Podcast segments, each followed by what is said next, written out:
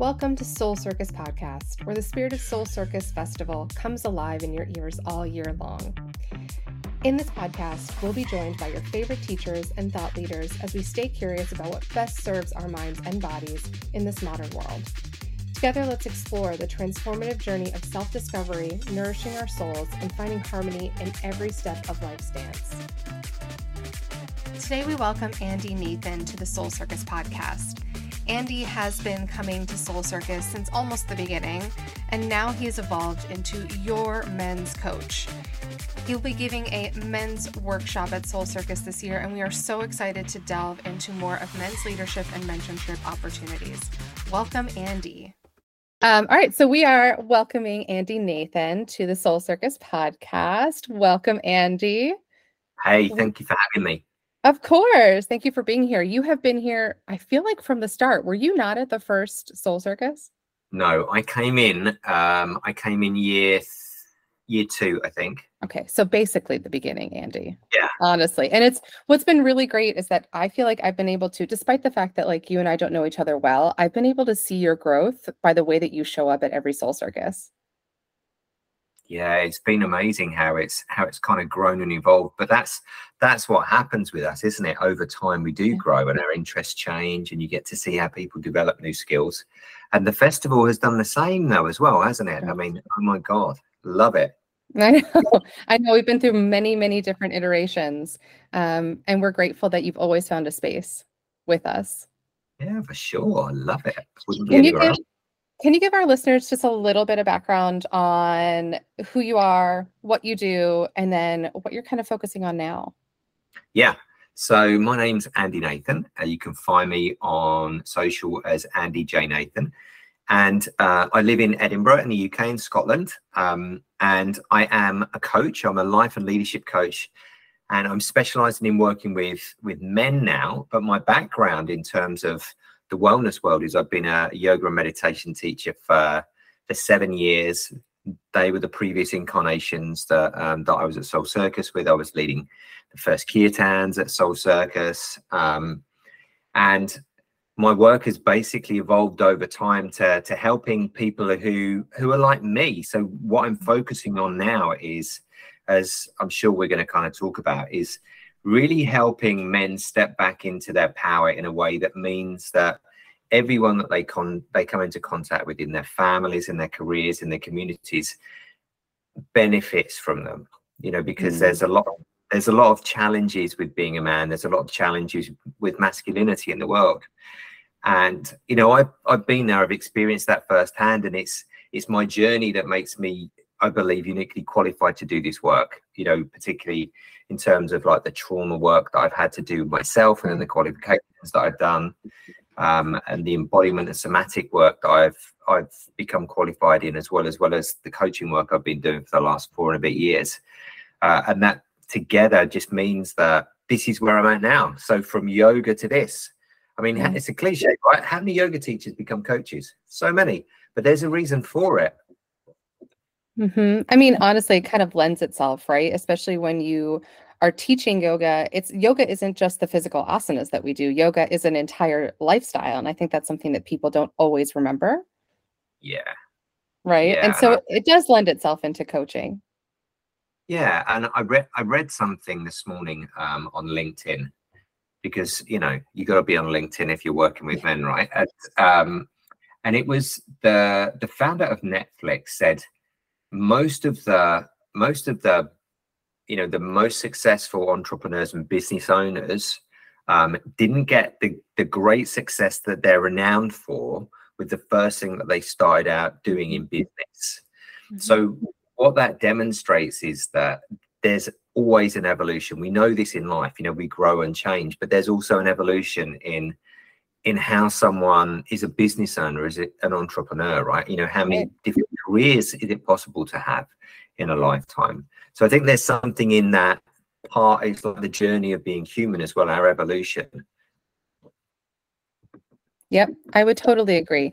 Um, my question for you, Andy, is what triggered this kind of focus on masculinity? Was it you kind of working on your own traumas that kind of triggered it, or was there something specific? I think it was it was a combination of things, um, as it can be for a lot of people. Little things adding up. You know, when I talk to when I talk to men um, in like a coaching container, whether it's about a career or a relationship or you know um, or an argument or something, or like a fitness challenge they've got or a health challenge they've got. It's little things that add up, and for me, it was years and years of dysfunction in all of my relationships and i was mm. able to kind of mask it with certain people in certain areas of my life quite well.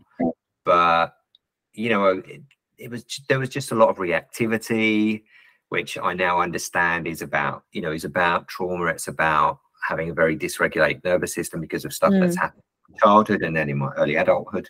But at the time i didn't understand that. So it really you know, the stuff, the little things started adding up because I didn't understand what was going on. And I didn't understand that I wasn't able to take responsibility and own what was going on because I didn't feel that I had any control over it. Right. And the more that I explored the trauma work, in addition to the yoga that I was doing and being taught, I realized that there was so much of my experience that wasn't captured on a yoga mat. And while yoga is a lifestyle, um, I think there's you, you, my experience is understanding the brain as I do. Like you know, ninety five percent of our thoughts repeat every day. Mm-hmm. 90 mm-hmm. percent are negative. We have up to seventy thousand thoughts a day. Our brain is wired to scan for threats. There's such things as cognitive bias, where we're on, always looking for threats, and confirmation bias, where we're we're looking to back up our beliefs by finding evidence that they're true around us, that stuff, as much as Patanjali can cover that a little bit, that stuff, we also need help to unpick that because there's so much in our unconscious, in our subconscious. You know, at least 90% of what runs a show for human beings is their subconscious. You can't, mm-hmm. you can't figure stuff out like on a meditation cushion and you can't figure that out by yoga teacher you know telling you to just let it go you know that actually when there's significant trauma involved and most people don't realize they that they're experiencing it, but the dysfunction in their careers and their relationships and their habits and their addictions will will bear that out. So that was really it just got to a point where I needed to do more. And as soon as I started getting support and getting into coaching myself, and particularly then doing work with men and and getting involved in men's groups and men's circles, and some of it was great, and some of it was like, oh, I really mm. don't like that. I realized that like men don't have a place to men don't have a place to to work on themselves in the company of men right. in a, in a way that is comfortable for them. Like it's not comfortable for anyone to do this work right? You know to do mm-hmm. the, the, like the self reflection and figure out what's going on. But particularly i found that it was either you know men playing drums in circles like getting uber spiritual and being just not not really living with accountability and integrity, yeah. kind of talking the talk but not walking the walk, or the opposite, which is like men being hyper kind of hyper aggressive and running around like half naked, like hey, all vegans are wankers and blah blah blah blah blah. and um, and I realized that I kind of fitted somewhere in the middle where mm. um and and men are just not being served like that. And yeah being a man is fucking complicated. Excuse my French there. and don't mind and don't mind my dog. Sorry, he might being, he might make a few bar. He might make a few barks. being a man is complicated, right? Because you know who who teaches us how to be a man? Who teaches us right or wrong? Is it you know is it uh, do we get this information from our mums? In, and if we do get this information from our mums, particularly if we've got emotionally or physically absent fathers, are our mums, you know, parenting on, you know, what a man, how a man needs to be a man from their wounding unconsciously, or are they right. parenting from a really enlightened place, understanding what it is that a man needs to become? Well, and um, from there, and from there, sorry to interrupt, but as a parent, I can tell you that it's it's very difficult to separate your own traumas and your generational traumas from how you're parenting your child. Right. Yeah. And especially if you're parenting the other sex. Yeah. um, it's like I, I'm I'm not a man, so I can't teach you from my femininity how to be masculine. I can only teach you how I would want you to treat a female. Exactly. Yeah, exactly. And which is absolutely perfect. I mean, there's nothing wrong with that, right? And and so you know, and the parenthood thing is a fascinating thing anyway. I mean, that has got to be the hardest job in the world. And the only training you get, the only training you get is, you know, you being a child and everybody else who always has an opinion on what you could be doing differently, right? Oh my god. And and and this is the thing, right? There's no handbook for life. We just we just brought up and then we're spat out into the world and maybe we go through like institution you know an educational institution for a few years. Maybe we go through like a specific kind of career or training but who teaches a man how to be a man? Who teaches a man like what anger is? How to process anger? Mm-hmm. who teaches a man the difference between anger and aggression? Who teaches the man about you know connecting to emotion and safe vulnerability without it being like this kind of vulnerability which feminizes a man and turns him into the kind of man that his female best friends and mum want him to be. Right. You know, there's so much complexity in that. And who teaches a man how to be a leader? Who teaches a man how to be resilient, how to get back up and keep going, you know, to face fear right. and really do hard things. And, and I, d- I don't think society has any of those role models. I mean, even if you look at pop culture, right? And and this is again something i experienced when i mm-hmm. came into parenting and my husband came into a parent role was you know i could look at movies and and influencers on instagram showing me how to be a mother but there were never anything that was showing him how to be a father you know? And even even his own father couldn't really tell him that. And and it was like i felt actually really bad because he had no guidelines and he had to figure it out. But what he did do is he got curious and he was yeah. willing to ask questions. And do you think that's the starting point for most men is to just get curious about themselves as opposed to starting with, oh, I need to get vulnerable? Like, is it that kind of wording that's different, or what do you think? That's such a great, that is such a great question. I mean, I think the vulnerability thing is always a huge a huge turnoff for men, understandably, because you know it's it's still it's still a work in progress for me, and it is for every man I've ever worked with, and every you know even every male psychologist, neuroscientist that I work with as coaches and mentors. You know, it's still that that programming is so deep like archetypically the vulnerability equals weakness right everyone everyone on some level understands that. I mean if you go into the animal kingdom if you're vulnerable yeah you're going to be you're going to be picked up by a predator right? I mean it's like literally hardwired into our brains. So um yeah i think if you know if if there you know if you're listening if you're a man or if you you know you've got a significant man in your life and they are not where they want to be um, and they don't know what to do about it then absolutely getting curious is the is is it? It's like you know where can i where can i find men that might be able to help me understand myself a bit more? The obvious thing is articles podcasts like this you know maybe finding workshops or something to go to. Um, but I would say, you know, podcasts and books are probably the easiest thing to kind of get into without then having to like face another man. And, you know, then what are you going to say? Like, where do you start? How, if you can't connect your emotions or you can't understand why you were, you know, running your business into the ground or you're overworking and not spending any time with your partner or whether you, you know, why mm. you're avoiding sex or whatever you're going through, you know, if you don't understand where that's coming from, it's going to be hard to talk about it. So listening to podcasts where where men just talk about this stuff normally, just to start to normalize the experience of what it is to be a man, which is many different things. Um, mm-hmm. That's probably a good place to start. So curiosity, definitely. Long answer yeah. to a short question. no, that was a wonderful answer. I think because I think getting curious and also curating your and you have to correct me if I'm wrong, but like curating what media you're consuming, right? And uh, what you deem acceptable because yeah. those upholding those boundaries I think is hard, right? Because you want to feel accepted yeah. by certain yeah. groups of men to feel masculine, but at the same time, you can recognize that that's not who you want to be. Yeah, and you know, like like we were talking about at the top of the show, right? Um, it's a journey, so so it's absolutely appropriate to kind of say, you know what, I'm just going to focus on this for this month or the next couple of months, and therefore I'm going to kind of mute these kind of voices or this kind of energy particularly if it's something that's triggering you, it's getting you upset, it's making you feel more reactive or more insecure. You know, I would also say if that's happening later on in your journey, it's an absolute invitation to lean into that and see what's going on. But but you know, if you're at the beginning of your journey, um, or it's it's getting in the way of you really making progress in terms of understanding yourself, just mute stuff.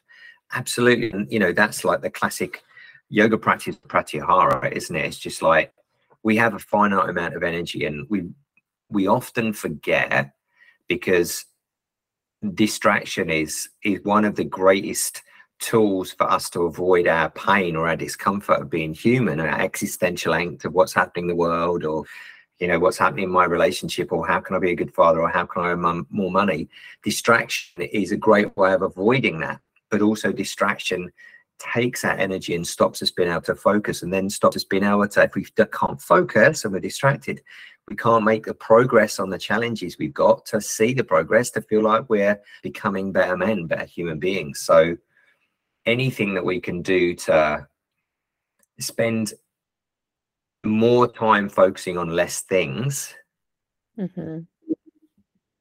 more consciously is going to be helpful and breath work and meditation, like having some kind of routine each day, like that stuff is is still essential for me. Like journaling, sitting quietly. My meditation practice is wildly different to 10 years ago. Like 10 years ago, I'd be like exactly. half an hour, or I'd be, you know, there'd be times when I'd be doing like chanting with a harmonium for an hour. And now it's like, you know, I kind of my meditation practice is I get up in the morning at, you know, at 6 30 before rage and you know clean the cat litter. I make you know wash the bowls up. I make them food. I make myself some water. I make myself some cacao.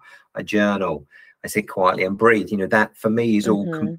quiet focused time. You know a single point of focus on just being present with whatever i'm doing. And then it gives me an opportunity to kind of you know when i'm journaling it's like what's going on for me today? And in in those in those in those habits that we can cultivate over time through curiosity and like you say focusing on less things and tuning out things that trigger us. That's mm-hmm. when we mm-hmm. get to actually understand how we're doing. It's like we get to take our own temperature properly by slowing down which is what all of these distractions are stopping us doing. Yeah. Yeah no that's very that's very true. Um, meditation doesn't have to look like sitting on a pillow in silence, right? It can be walking your dog in the morning, just like you said. And I think that's like another that's another kind of uh, stereotype that we need to break out of that it's like it has to look a specific way for it to count. Yeah, and there you know like I'm, I'm going to go a bit yogic on you for a second because I know this is you know this is soul circus right but you know Patanjali talks about the difference between um, dhyana and dharana and dhyana is this kind of we're trying to get our focus back you know, just bringing it back. It might be like focusing on your footsteps or, you know, the bird song or the breath, you know, the feel, the, the cool air on your face if you're walking your dog. You know, it's bringing your awareness back more and more to a single point of focus. And then dharana is like that point where we're like, okay, I'm in here, I'm locked in, and I'm just gonna, I'm just gonna be present with this and just screen everything else out. And and you know, when we can do that, we get, I mean, it's this state of flow, right? That's what these yeah. high performance coaches talk about this state of flow. It's when we're really present. And, you know, if we can, if we can learn to be comfortable with a teeny bit more discomfort, which is what we all try and avoid as humans, because the brain is like, oh, I'm not in my comfort zone anymore of my habits and my patterns and picking up my phone and checking my messages and, you know, blah, blah, blah, blah, blah. If I'm not in that habit, it but the brain's thinking something terrible is going to happen. But in reality, what's happening is it's a recalibration of the the, the neural pathways and the nervous system, which if you repeat, mm-hmm. you get mm-hmm. program. And guess what? Over time, if you repeat long enough, you get new habits. It's like yeah. it's how the it's how the brain works. Yeah, and it's funny that you say that getting into a state of flow because immediately where my brain went was high performance athletes.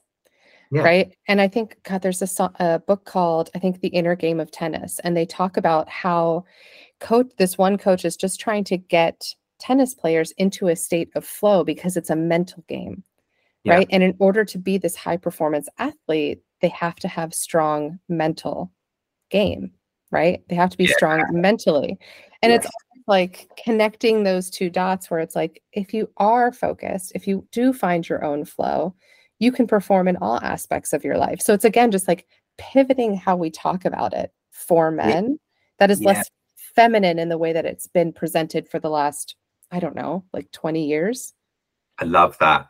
I, and I think actually that's, you raise a good point. I think, you know, there are so many commentators in the mental health space that that speak with a, a like a very feminine energy about what men need to do in terms of vulnerability and um and like our brains and our nervous systems are different. Our bodies like we have different hips our breasts are different. You know there's so many differences that i i agree. I think the languaging and the invitational side of it does have to be different. But again you know men are going to be at different points of their journeys. You know some men are going to be like over you know maybe over masculine whatever that might mean. Some might be like overtly feminine depending on their life story. So it's i think it's you know it's a journey for everyone really to come back to being essentially being the man you know you're capable of being. Um that that's what i would say about that. Yeah. I want to come back to language just quickly because i want to address toxic masculinity that phrase. Yeah can we can you tell us a little bit about why that's just not the great the best use of language and what the preferred language is around masculinity and peril i guess? Yeah i mean i th- i would come at it from the perspective of the, the energy of the energy of the word toxic. When someone is labeled as top i mean everyone's a fucking therapist now because there are so many therapists on Instagram. Everyone like screenshots things and they're like, oh, my ex was a narcissist. And, you know, there's this stuff is highly nuanced. And if you, you know, if you think about this idea of a spectrum, everybody's on some kind of spectrum, right? Whether it's an autistic spectrum or some other kind of spectrum, everyone has had micro traumas in their lives, across their lives, and they've responded and reacted differently according to whatever suited their needs at the time in order to survive, right? And so this term toxic, and I, don't remember the context of it. I wish I'd done my research and you know said this is actually where it came from first because I I have a vague recollection, but I'm not going to speak from a place of not knowing because that would just be a waste of everyone's time. But you could Google the origins of that and what that original, the person who originally said that, actually what he believes about that now. Because I know, it, I know it's been taken out of context, and I know that there are there's a different belief and different feeling about about that. But the word toxic in itself, I were to say to you, Christina, I think you're really toxic. What that does, and Jay Shetty talks about this beautifully, he says, when we label something as good or bad, like it has no chance to be anything other than that. So if we label something as bad, that's it. Like you are bad. There is something fundamentally wrong with you. That's actually what shame is. Shame is this this this belief that deep down we are flawed, we're broken in some way. Like I'm unworthy, I'm undeserving. There's something fundamentally wrong with me that is different to everybody else. And that is like the deepest, darkest emotion that we feel. When we say that somebody or a gender is toxic, we are shaming them. You know, it's no better than slut shaming. It's no better than queer shaming. It's no better than fat shaming. You know, it's the same and if we want to live in a society which you know where everybody um, is is given a chance everyone who uses language needs to take some fucking accountability for mm. the words that they use and understand understand what they mean and if they don't it's okay no problem yeah. just get curious yeah. get curious you know there is a vast amount of information on the internet um, but in terms of toxic masculinity, you know we we have we have a lot of um a lot of wounding in the world a lot of hurt people in the world right some of them are in positions of power some of them um are celebrities some of them uh, on the internet and when when we don't heal our wounds you know we bleed we bleed onto other people intentionally and unintentionally consciously and unconsciously. And if you know if someone has got a masculine wound from an absent emotionally absent or physically absent father and this is very high level like it's far more nuanced than this you know if there has been abuse if there has been violence or anything else even if it's just verbal abuse it could be that you know there was a a father figure or a masculine role model or even a father that just took no interest in you or was always shouting or was always getting into a rage. You know nowadays that would be called toxic masculinity. In fact it's trauma. You know it's someone that you know it's someone just bleeding their unconscious shit onto other people. It's generation it's dna it's ancestral stuff right? And if you think about two or three generations ago you know these people lived through a war right? And then the depression afterwards and five generations ago a war then a depression then another war then a depression. And, you know this constant state of you know are we going to survive? Are we not going to survive? Is there enough money? You know you my my partner's grandfather or great grandfather got sent to australia. He was scottish got sent to australia for stealing a loaf of bread. That's how australia was populated. You know that could be toxic masculinity. And what it actually is is if we look at um, if we look at say the key art the key four archetypes that Gillette and Moore um, have developed from from Carl Jung's work, what it is it's it's uh, like a shadow. Jung would call it the shadow, a shadow aspect of masculinity. So it's a part that has not been loved and accepted by the person. It's something that they don't want other people to see. Maybe it's that they've got a temper. Maybe it's that they can um, they're quite controlling. It's something that they haven't resolved or have got support for. And so it it kind of comes out in a in a reactive way. It comes out in a way that is overly dominant or overly controlling. That's just an example, right? And so these aspects of our psyche, unchecked, can cause a lot of damage you know to ourselves first of all if we're if we're perpetuating that but also to everyone around us. And it's easy to name that as as toxic because what it what it does then it just kind of pushes it onto that person. Of course that person needs to be accountable and have responsibility for that. But it also does the opposite of what we need in the same way that incarceration as a process does. You know it it pushes that problem off into a corner and expects the problem to fix itself. It's a much broader issue in society.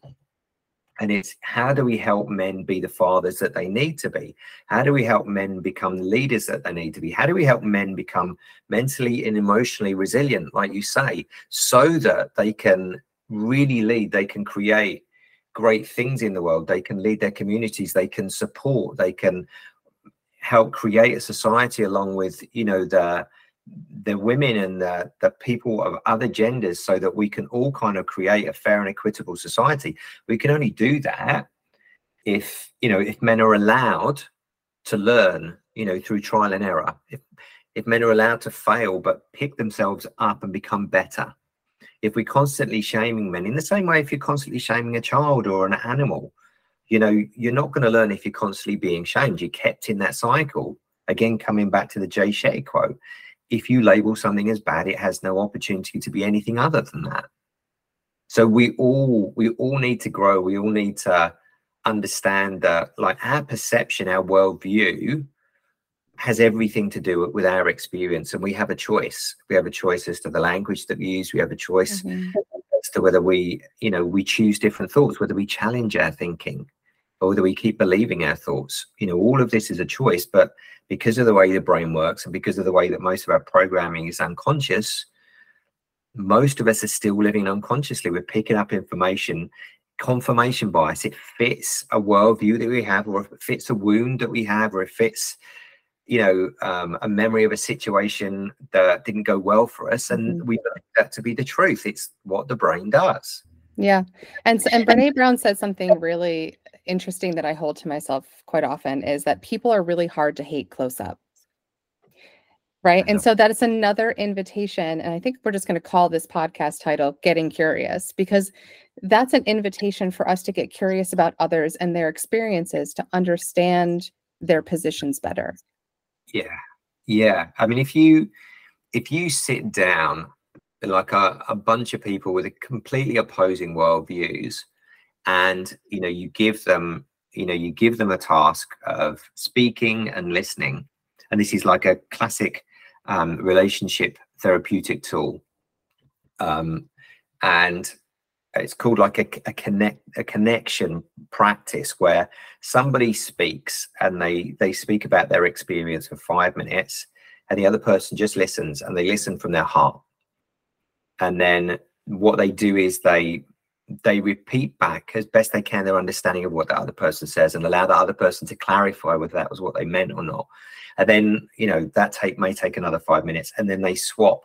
And at the end of that process you you get to see that even though you know there are so many lifestyle factors that are going to be different fundamentally this there is a huge amount of similarity. You know there are there are five core needs that every human being has like from being a being a newborn baby to when they die. We all need we all need to have um, a sense of belonging. We all need a sense of significance we all need to experience empathy we all need to experience acknowledgement and we all need validation yeah we all have those needs right and those unmet needs are at the core of all of the challenges that we face in our relationships, in the workplace, in society. Because on some level, someone's not feeling heard, or they're not feeling seen, or they're not feeling important. They don't feel like they belong. And guess what? If you don't feel like you belong, what happens? You know, this the hero's journey, this archetypal story of like, you know, what can happen.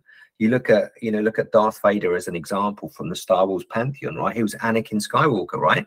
He didn't feel significant. He didn't feel like he fitted in and so he his rage was was was kind of taken and he had a, a, mentor who encouraged him to go to the dark side because of all of this rage you know we've got to be careful of who we hang out with as well Definitely. jim Rohn say you know you're the you're the average of the five people you spend the most time with.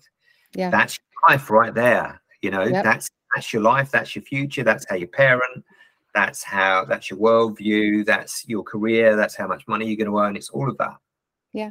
And you know there i can only speak for the us because i only have those numbers in front of me but one in seven men in the united states doesn't have a single friend. There is a it's an actual friendship crisis that we're experiencing in the last say 30 years mm. people have less friends than they used to and so those five things that you talked about right belonging being validated, being part of a community, all of those things, it we're having this friendship crisis, right? And why why is this happening? Would you have any thoughts or ideas? Because I know I just sprung this on you.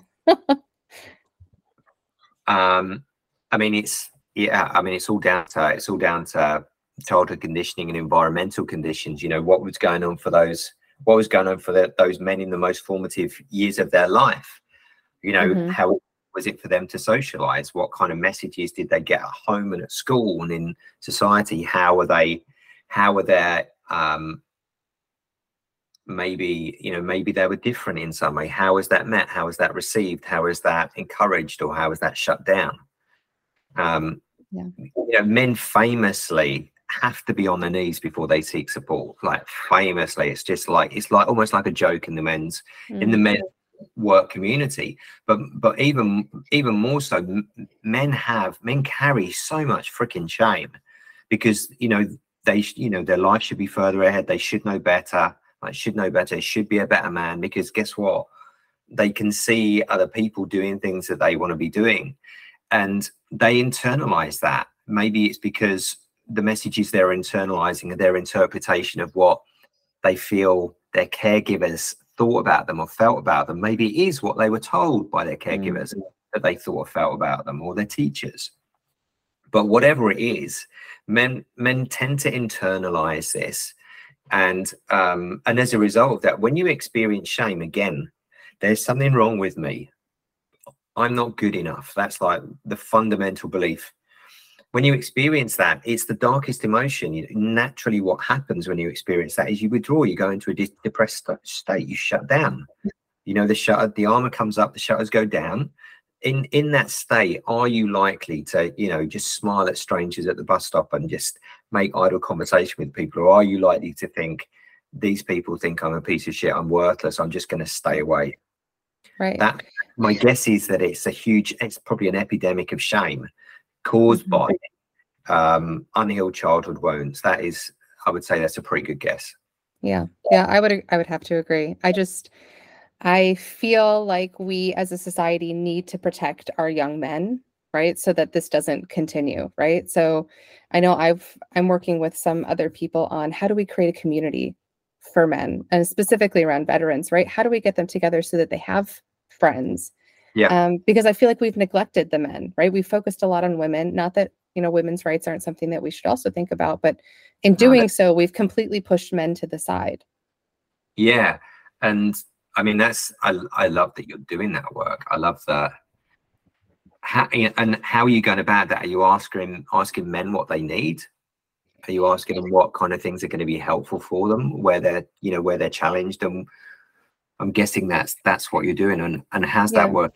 I'd love to know. I'd love to understand yes. more. So we're specifically, um, as my husband's in the military, I'm specifically working with veterans a lot of the time.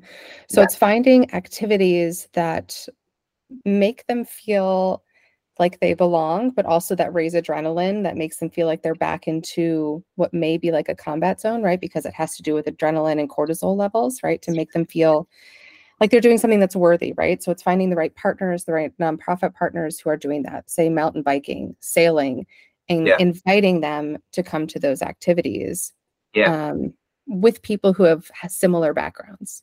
Yeah, I love that. That's incredible. And you know, that's essentially that's that's the the essence of of um of like how in how embodiment work can be very effective for men. And embodiment work is essentially being super fucking present in your body and just noticing what's going on. Right, that's the basics of that's the basics of it. It's hugely therapeutic, and it be, can be done in many different ways. But absolutely, men need to, you know, in the same way that women need to connect to their bodies in order to really connect uh, every aspect of them, whether it's their wildness, whether it's their cycle, whether it's softness, what whether it's um, their intuition, whatever it is that a woman needs to do. You know, there's a lot more information about that in the world, isn't there? Um, but for men, absolutely, it really is about. You know, I always um, invite men to to take up weightlifting if they're not doing that.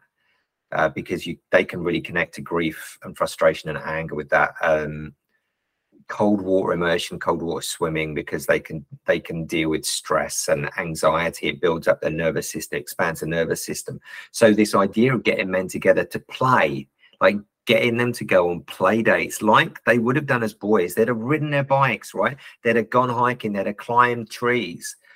That it it it actually is as simple as that. It's like it's bringing bringing the boy out in them. It's kind of it's it, it's like using inner child work, but in a slightly different way. It's bringing the boy out of them to help them experience fun, to help them connect back to to joy. Because God, if you are if you did a survey of people, like how how much do you allow yourself to experience joy? Really, how many opportunities do you give yourself to experience joy versus subtly finding a problem or just thinking that something's not good enough or moaning about the weather or not having enough food in the fridge or having a tummy ache or having a headache or like the hair not looking great or not having the right clothes? Like how much are we constantly because guess what? The brain's doing this sabotaging ourselves from experiencing joy and play like you're saying there sounds amazing encouraging men to come together with other people who've got that background right so it'll be shared experience, but they won't have to talk about their feelings, but they'll know that these men know. That's right. enough a lot of the time. It's like company, it's like brotherhood, and they get to go on adventures and do fun stuff. I love that. More yeah. of that, please.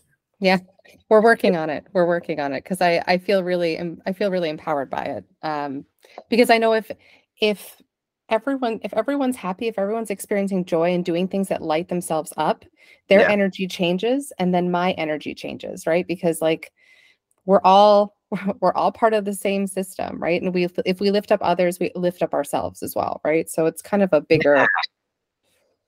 it's a bigger bigger project for the world it is. I love that. And can i can i add something to that? Is that okay?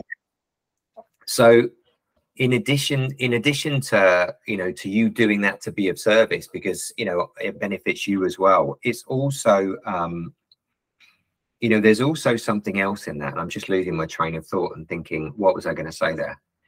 I think it's um it's also what's also important and um and this is this is like a kind of a a female archetypal behavior that comes out.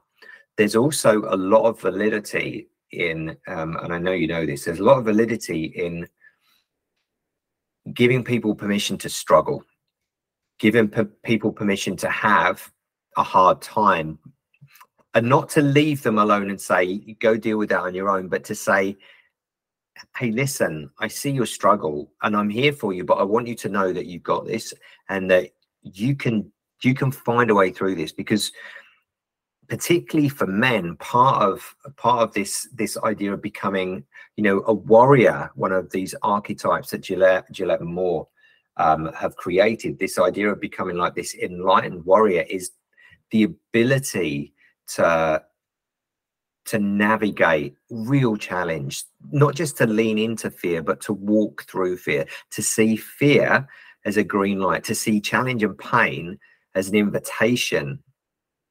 And um and i think there's a there's a subtle difference with like the feminine and masculine approach to this. The feminine approach might be to encourage and to mother. And by the way i'm not saying this is what you're doing at all. But actually like a really healthy masculine approach to this and this is why you know men's work with men is going to be subtly different to men's work with women. Like a masculine approach would be okay good this is hard. How can you grow how can you help this make you stronger? What can you learn about yourself through this process of pain and disruption and discomfort? And how can you have a man, a man with his honestly the amount of times i've had men sending me messages saying andy you have no idea what it means to hear a man say you've got this and i'm proud of you you know it's something that it's that simple. It can yeah, be that simple and it's but that's what's missing. I mean you know the masculine is all about acknowledgement and validation and leadership and guidance. And that you know acknowledgement and validation are two of the things that we need. Mm-hmm. every human being needs. When you when you genuinely hear that from someone's heart and they're just seeing you they're seeing you in all of your glory and all of your struggle in everything and they say christina you know what? I i see you I see your life at the moment. I see how it's playing out. I see how you're showing up, and I'm so proud to know you. Like I'm so proud. Yeah. When that comes from the heart, it's like, wow, I'm. You know, you're being met by someone's heart. Mm-hmm. Yeah, and I mean, it's a removal of all ego. And it's the opposite of. It's the opposite of shaming someone. It's the opposite yeah. of putting someone in a box and saying you are this or you are that and then they're not they're not allowed out of that box which by the way we all do this. I still do that. Yeah. you know that's a work in progress right? We do still label people. Might not be toxic but we might think oh that person that person said that to me. I'm going to give them a wide berth. Well you know they might be on a really bad day. That might be a really lovely person right? But yeah yeah. Andy, as we near the end, I wanted to give you an opportunity to address any topics that we haven't yet. This is kind of like the end of the yoga practice where if we haven't covered something in class, you can do that position now. So, is there something that we yeah. haven't touched on today that you really want our audience to hear? Well, I think um, as we worked on, if we worked on a core, we worked on our hamstrings, our shoulders, and the chest. I think we're just going to go for we go for the equivalent of a one finger, little finger, one handed handstand in the middle of the room for five minutes just as a little finisher. um, no, I, I, I think I think what I'd like what I'd like to share is if you're listening to this and you're thinking, uh, yeah, that sounds like me. If you're a man or if you're a woman listening to this, thinking, you know what, it would be really cool if the significant man, you know, my partner, my brother, my friend, understood more of what Andy does, I've got a podcast called You've Got This, um, which you can find on all major streaming services. It's not just about men's work, it's about being human and the brain and how we cope with life. But I will be doing a workshop, a men's workshop at Soul Circus um, in the Krama Yoga tent on the Saturday afternoon at five o'clock. Um, Michael James Wong has kindly donated the space so that I can connect with, you know, the, the male teachers, um, partners, boyfriends, any men that are on site that really want to connect with other men and understand what it is to be a man. You know, they've got their own idea of what it is to be a man, but it's really seeing how we can how we can create inspiration and like you said, you know, get some good joyful energy going. You know, it's not just it's not really going to be like a deep talk about your feelings kind of thing. It's going to be how can every man that that leaves that space walk away feeling empowered. And secondly um, just in case it's of interest to anybody i'm i have a special men's program which starts in september called the man and you can find out about that by sending me an email andy at andynathan.co.uk or um, just sending me a dm on uh, on socials We'll also include all of that information in the description of this episode of the podcast, so it's super easy for everyone to find and or forward. Thank yeah. you so much, Andy. Is there final thoughts? Go. yeah, the only other thing I would say is that wherever you are, you know, in your journey, whether you're beating yourself up, whether you're struggling to figure out what's going on, whether you think there's something wrong with you, um, just know that this is this is part of the process and that sounds like such an instagram kind of meme thing for me to say but yes yes it, you know feel your feelings and know that whatever you're going through it's part of the process. And my invitation to you would be to say what is your experience right now trying to teach you? You know what is the wisdom what's the treasure in your current experience whether it's good bad or indifferent mm-hmm. and um and what can you do to to be grateful for one piece of learning that you've got you know how can you find something that is really meaningful and powerful for you from that in short get curious love it Thank you again, Andy. I'm so looking forward to seeing you again in August at Soul Circus. Thank you. Of course. Okay. I